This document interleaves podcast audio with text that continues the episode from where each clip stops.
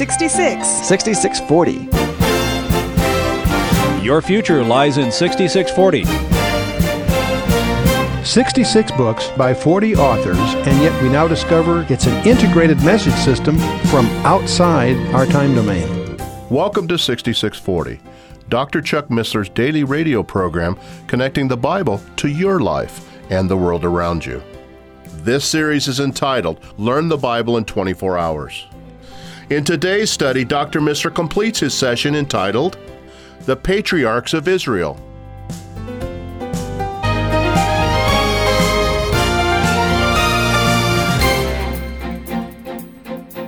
I think this is fascinating because I see the Holy Spirit diddling with the text in such a way it doesn't destroy the meaning of the text. As we read it, we understand that Abram and Isaac came down, the, the four guys took their donkey and went home. But that's not what it says. The reference to him is removed because by doing so it fits the type. It fits the type. There are many places in the scripture where the, the, the narrative, what actually happened, is adjusted just a little bit to fit a larger purpose that God has in communicating with us.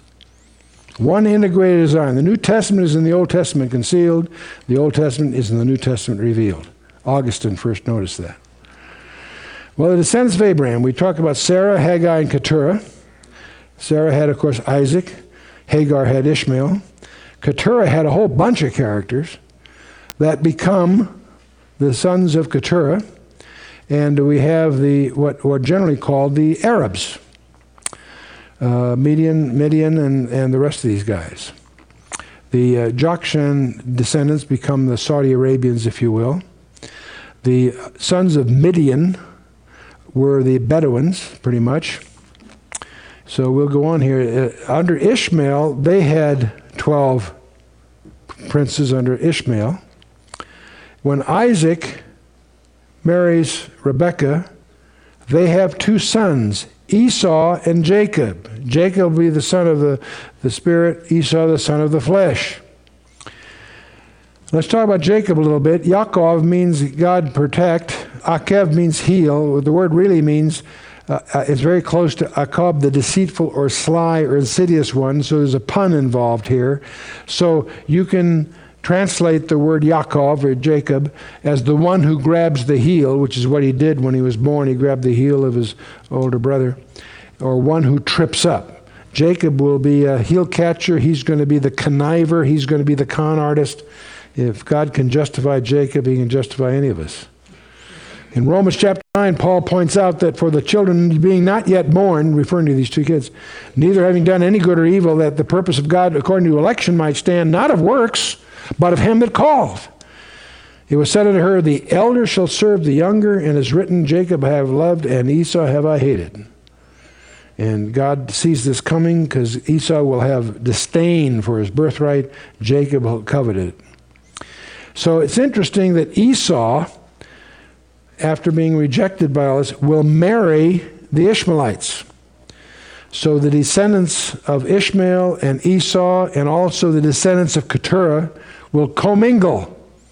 And they commingle to become what we generically call Arabs today. The word Arabs is unfortunately a misnomer.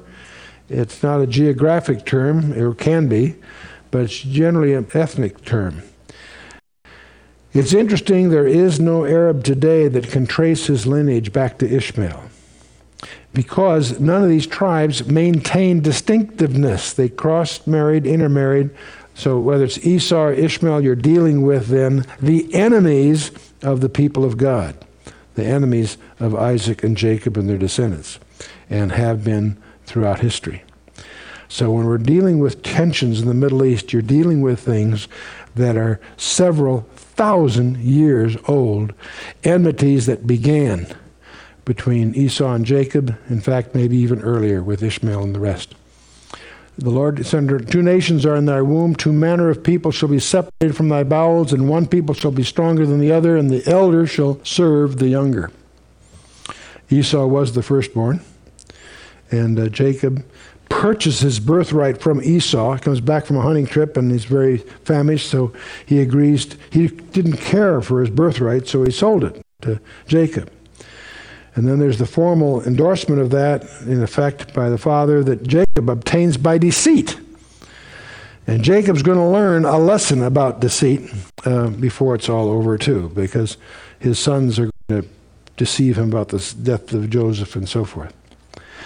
There are many ways to study your Bible, as you probably gathered already. Obviously, you can go archaeological or historically, what actually happened from history or from archaeological finds, and that's one way, that's one level of understanding. You can look at the theological or doctrinal issues. What does this tell us about our relationship with God and His requirements? There's also comparative studies. You can compare verses with Old and New Testaments, and that'll always be beneficial. And then there's a whole other form of study that you might call devotional, very personal, where you just bathe in the Word of God itself and see what God speaks to you about it. And those all intermarry with each other, they're not distinctive. A devotional thing typically starts with observation who did what, where, and when, and why. And then uh, the interpretation is the why, the primary implications of what you see. And then, of course, after all that, there's an application. You have to answer the so what question.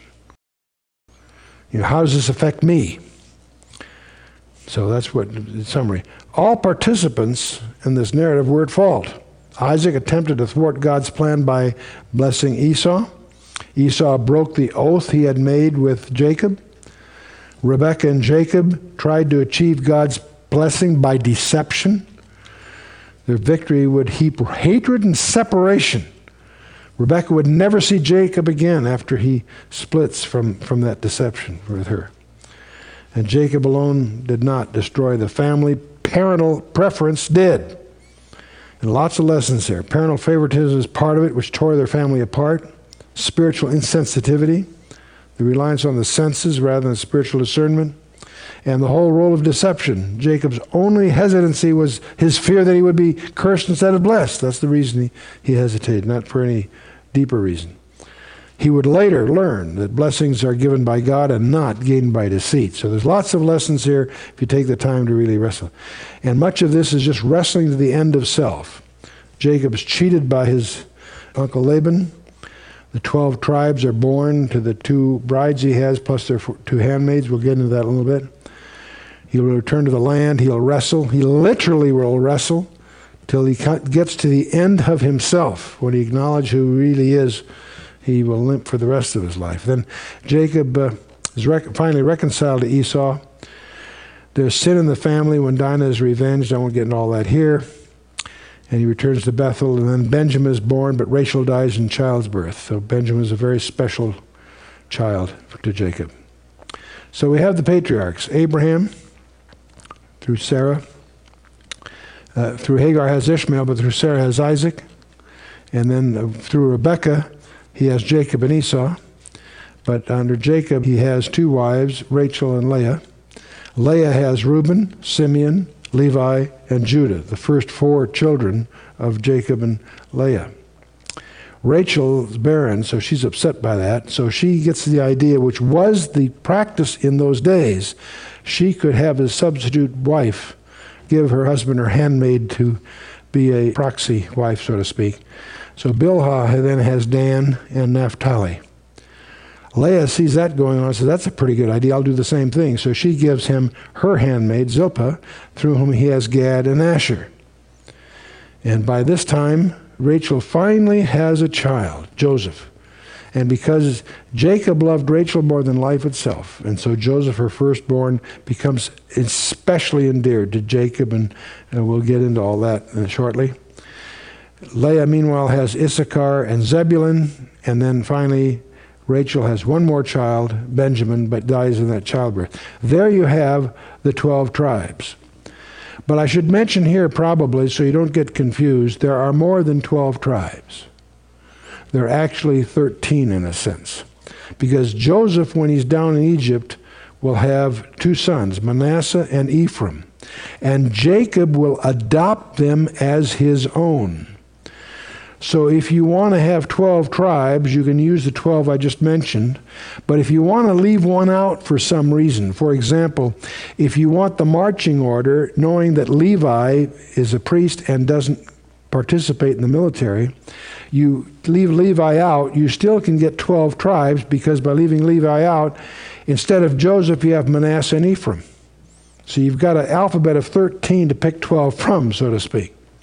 When you get to the book of Revelation, you want to leave the tribe of Dan out. The tribes are listed 20 times in the Bible, each time in a different order, and each time there's somebody different that's left out, but you always still have 12.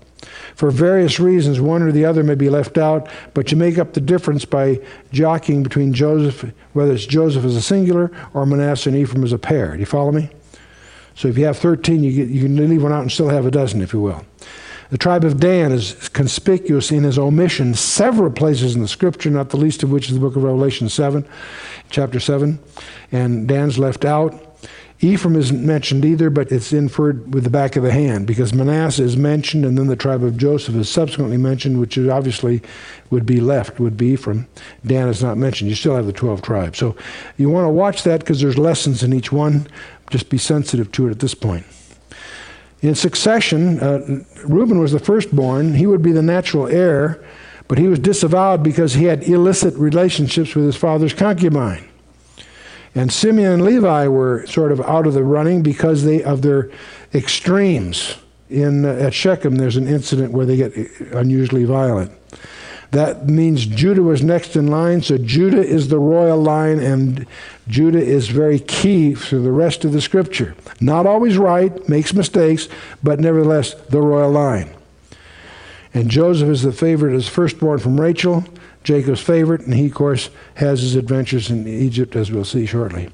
It's interesting to notice how often God bypasses the firstborn Seth over Cain, Shem over Japheth. Isaac over Ishmael, Jacob over Esau, Judah and Joseph ahead of Reuben, Moses ahead of Aaron. Aaron was, was older than Moses. David ahead of all his brothers. So, firstborn is a basic rule, but God is very sovereign to get around it when he feels like it. And it's very interesting. There's a strange chapter in chapter 38 that will be skipped by most commentators. It's sort of a sordid event that you sort of wonder what on earth is it here for? And that's Judah's sin with Tamar. It's kind of complicated, but I'll try to simplify it. We're now going to look at the period of just before the Exodus. Judah marries a gal by the name of Shua and has three sons, a guy by the name of Er, Onan, and Shelah. For Er, there is Tamar as his wife. But Er displeases God, so God takes him out of the picture. That leaves Tamar without a husband. There is a law of levirate marriage. What is supposed to happen if a husband dies without leaving issue, it's the implied obligation of a brother to raise up issue to the widow. And so Judah instructs Onan to take Tamar uh, to raise up issue. Onan declines to do that. He has sexual intercourse with her, but he spills, he, he withdraws and put, spills the seed on the ground, and that offends God, so God takes him out of the picture. So Tamar now has got that twice. Judah is looking this over, and he's not too excited about giving Shelah to Tamar. He's just lost two of his three sons. But he tells Tamar to, in effect, set aside when Shelah's old enough, you'll have Shelah. But he doesn't, doesn't follow through on it. As time goes on, Tamar realizes that she's been, you know, put on the back burner, so to speak. So she does a strange thing. She poses as a prostitute. Apparently, it was the, in those times the prostitute would wear a veil. She both dresses and sets herself up on a hilltop as a prostitute, knowing that Judah would come by there, and entices Judah into having relations. He doesn't realize it's his daughter in law. You follow me? He leaves some pledges that he would pay her, he'd give her a kid from the flock. Until he can get the flock, he gives her his signet and, and a staff as a pledge. And then later on, he gets his best buddy to take this kid back there to give to retrieve his things. By then, she's shut down, gone back home, and put on her normal dress. So the guy can't find her. There's no prostitute on this hilltop anymore. There's nobody here. He goes back. Judah's puzzled by the whole thing, but doesn't know quite what to do about it. Then he finds out a few months later that Tamar is pregnant. And as he livid, she's going to be burnt. And she comes up and says, Fine, uh, whose signet is this and whose staff is this? And he realizes what's happened and he blames himself, not her because he recognizes that the reason this happened was because he didn't keep his promise and give her Shelah as a husband. He says, My sin is greater than hers. So it's a very sordid, strange story, but the reason it's important, she has twins, Zerah and Pharez. And Zerah gets born first, but his hand comes out first. They put a red thing on it, and then the other one comes out first, so uh, he's a breech birth in effect. But Pharez is regarded as the heir, and he is then in the genealogy of Jesus Christ. Because of Judah through Tamar, Pharez is in the royal line. That's why it's here at all, okay?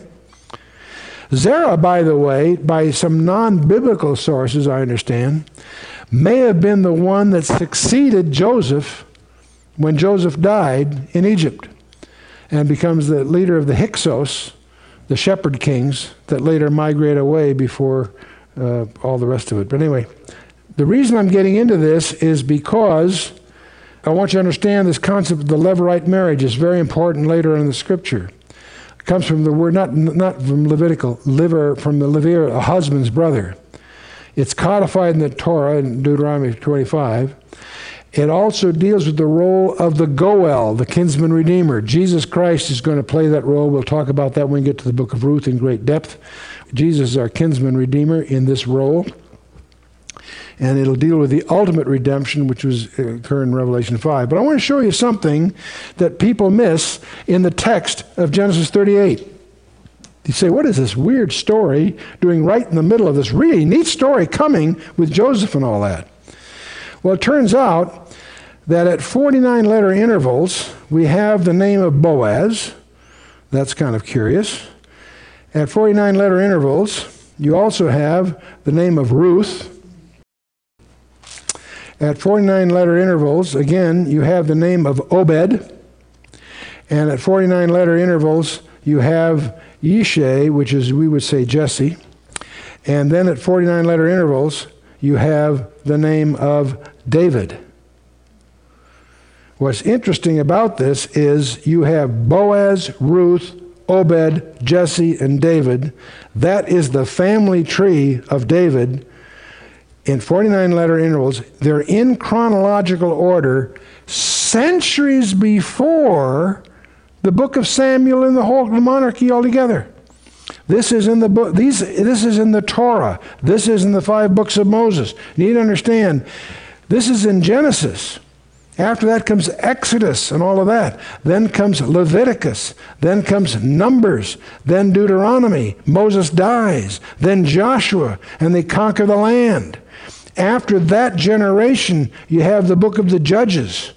And after the book of Judges, you've got Samuel, which finally gets to the house of David. The house of David, the family tree, of course, is the family tree of the King of the universe, Jesus Christ. But how astonishing it is to find this anticipated in the very structure of the text in Genesis 38. God's fingerprints are all over this thing. There is no way that Moses could know in advance the genealogy of David. Samuel didn't know about it till the time came. He got the youngest brother when he goes out to the selection and so forth. You will find this family tree. Here we'll also discover it. It's hidden, tucked away, if you will, in the book of Ruth. Kind of fun stuff. Well, then we get to the career of Joseph, and I'm not going to spend a lot of time on this because you can just sit there and read it. It's very readable. Joseph, of course, is favored. He's the firstborn of Rachel, has the coat of many colors, as it's often called. Uh, he dreams of us. He has these strange dreams of, uh, uh, of ascendancy. The sheaves, the sun, the moon, the stars bow to him, and so forth. and he's sold into slavery by his brothers. They were going to kill him, but uh, they got talked out of that. When he gets to Egypt, he's imprisoned by Potiphar because his wife tried to put the make on him and, and he wouldn't do it, so she spread the lies. I think Potiphar knew she was lying or he would have had him killed, but he nevertheless had to do something to save face, so he's imprisoned. While in prison, he interprets dreams of the baker and the wine steward. Again, you got the bread and wine theme there, the butler and the baker. Then, when Pharaoh has some dreams that he can't interpret, they remember, oh, there's this guy in prison that knows how to do that. And he, of course, interprets the famous dreams of Pharaoh the seven fat cows, seven lean cows, the seven plump heads of grain, and the seven thin heads of grain, pointing out there's going to be seven good years, then seven famine years. Joseph, of course, is called to interpret this. And because he interprets it to Pharaoh's pleasure, Pharaoh puts him in charge. He becomes the prime minister of the world. Pharaoh ruled the world in those days. Joseph is the prime minister to administer this during the plump days to get ready for the famine. That when the famine does hit, it brings the brothers there to beg for food. And he doesn't, they don't know who he is. Incredible drama. You can just read it, you don't have to add to it. He keeps Simeon as a hostage to get Benjamin to come. On their second visit, Benjamin is with him. And one of the most touching scenes in the entire literature is when Joseph finally reveals to his brothers that the one that they sold into slavery, they, they thought was dead, is now the prime minister of the world? You got to be kidding. And he loves them and he, he, he says, You meant it for evil, but God meant it for good. And he recognizes that all this was to preserve the family for God's purposes. And Jacob and the rest of the family migrate to Egypt, and that's how they get into Egypt until Joseph dies. And that sets the stage, of course, for the book of Exodus. Before the book closes in Genesis 49, Jacob, as he's dying, prophesies over each of the 12 tribes. Little enigmatic riddles that you want to study. And I'll just give you one of them to give you an example. He speaks of Judah. He says, The scepter shall not depart from Judah, nor a lawgiver from between his feet until Shiloh come, the Messiah comes. And unto him shall the gathering of the people be. It's very interesting to know that the scepter refers to the tribal identity and the right to apply and enforce Mosaic laws, namely capital punishment. Shiloh is a term meaning it belongs to the Messiah. It turns out Herod the Great dies, uh, Antipater was murdered, then Herod Archelaus is appointed by Caesar Augustus. He's dethroned and banished. Coponius is appointed procurator in about 6 to 7 AD. There's a transfer of power that Josephus talks about. It's interesting that Coponius takes away their ability to administer capital crimes. That's why when Jesus is going to be crucified, they have to go to Pilate to get permission. They don't have the right for capital punishment. It was taken away by Coponius between 6 and 7 AD. What's interesting is that Jerusalem Talmud records that when that happened, the priests, the high priests, and the rest put on sackcloth and ashes and marched around Jerusalem because it said, Woe to us, for the scepter departed from Judah and the Messiah has not yet come. They knew that since the scepter departed, by their definition, they felt that the word of God had been broken. They recalled in Genesis 49 that Jacob had predicted that the scepter would not depart from Judah until the Messiah comes. The scepter is departed. Woe unto us. The word of God is broken. That's their view. What they didn't know was, while they were doing that, up in Nazareth, there's a young kid in the carpenter shop. And there were some that did recognize that Simeon and Anna and some others. Levi's also important one to understand was his zeal against idolatry was, uh, was one reason they were appointed as priests. They were exempt from military duty. They were all subordinate to the sons of Aaron, which are the priests. All, not all Levites are priests. The sons of Aaron were priests. They were teachers of the law, and they were also the judges, and they guarded the king's person. They're sort of like the Praetorian Guard for the king's uh, safety in his house. So, anyway, uh, that sets the stage for the next time. In the next one hour session, we're going to try to put in broad perspective the rest of the Torah. We've spent the first four on Genesis because it's basically a foundation. Exodus will deal with the birth of the nation, Leviticus, the law of the nation, Numbers, the wilderness wanderings before they get to the land. And in Deuteronomy, which is basically three sermons by Moses, the laws are reviewed and it's wrapped up. So that's that will be our challenge for hour number five. Let's stand for a closing word of prayer. Let's bow our hearts.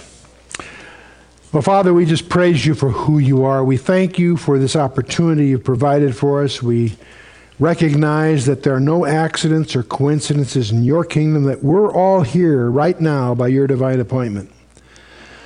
So, Father, we would just claim that commitment of yours that you would teach us all things. We pray, Father, that you would just reignite in each of us a new hunger, a new passion for your word, that we each might grow in grace and the knowledge of our Lord and Savior, that we each might become more fruitful stewards of the opportunities that you placed before us, that we might be more pleasing in your sight.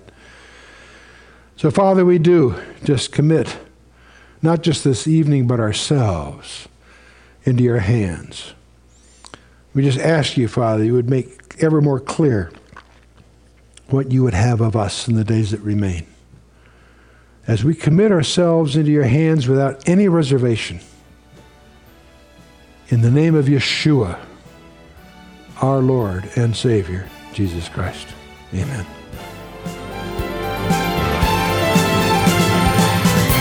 You've been listening to Dr. Chuck Missler, teaching through his series entitled Learn the Bible in 24 Hours, here on 6640.